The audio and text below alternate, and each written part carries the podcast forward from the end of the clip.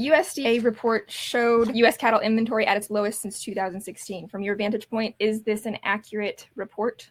Oh yeah, and I think they're even tighter than that. I, think they're tighter than where they were in in 2014 when we saw all-time record high prices. I, I think our numbers are extremely tight, uh, and it's the same reasons that we had back in 2012 to 2014 is because we've had such drought in our major production areas. So. Mm-hmm you know, if, if you have a, a, drought in New York or something, you know, it's not going to be a big one. Right. But if you have a drought in um, South Dakota and North Dakota, like we did last summer. And then you have a drought in Central Texas uh, and Arkansas, like we have this summer. It was something else that went along with that. One to two years ago, Australia had one of their worst droughts ever, like a hundred year drought. Well, their supplies were completely depleted. I mean, they, the cattle couldn't live out there. They had uh, harvested almost all their cattle. Well, they they raise a lot of cattle, but they don't feed a lot of those cattle. But it makes beef, and and they sell it all over the world. Well, there was still a demand for that, and so we were filling that with cows, and so we're really short of cows right now. And I think it's a lot worse than what people even realize it is. So we're short cows because we're exporting. I think I think that's added to it. I think it's mostly because of, of drought in major production areas in this country but there's been other things that's led to it. The demand for that uh, for that cow meat's been really good. Your cow market's been very good, and it's it's not that people want their cows to all go to slaughter, but if they take a bred cow to the sale right. barn, uh, none of their neighbors can afford to to uh, bid higher than the slaughter guy, right. and so one thing I want to bring to light here is that a primary point of reference for what we're experiencing here in drought conditions in 2022 is the drought in 2011. And taking a look at these drought maps side by side, you can see the increased significance of the drought we're facing here in 2022. In fact, the number of cattle in 2011's drought impacted states was 10,649,000 head, and the number of cattle in 2022's drought impacted states is 20 million.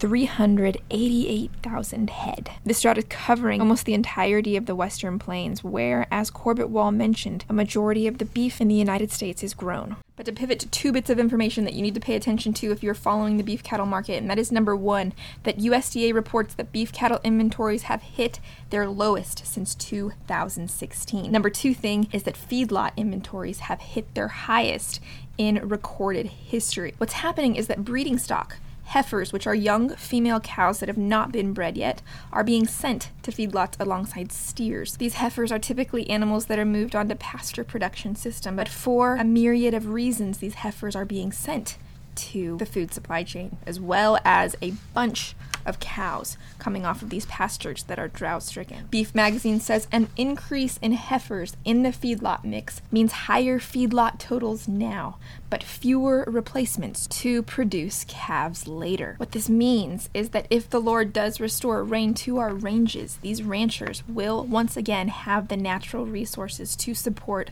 larger herd sizes, and they will be out on the market looking for heifers or cows to increase their herd sizes and revenues only to find that this replacement cattle is simply not there. It was moved through the food supply chain back in 2022. And as the law of supply and demand dictates, if demand outweighs supply, the supplier is going to get a better price for what he has to offer. Now, this is all a little bit muddled by beef imports and the dictatorship that the packers have over the beef industry at large. But regardless of these two things, we could be looking at a very small pocket of time in the near future where the live cattle market sees a surge. If you guys want more information on that, click on the link down below where I have a full one hour podcast with Corbitt Wall of National Beef Wires Feeder Flash.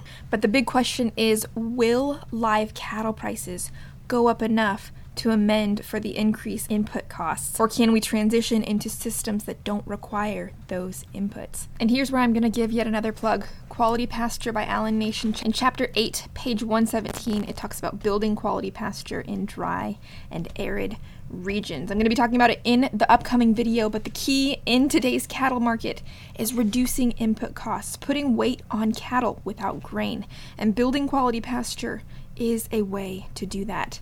Buy the book at shopshepherdess.com, guys, and I look forward to seeing you in that next video, which I will put right here when it's available.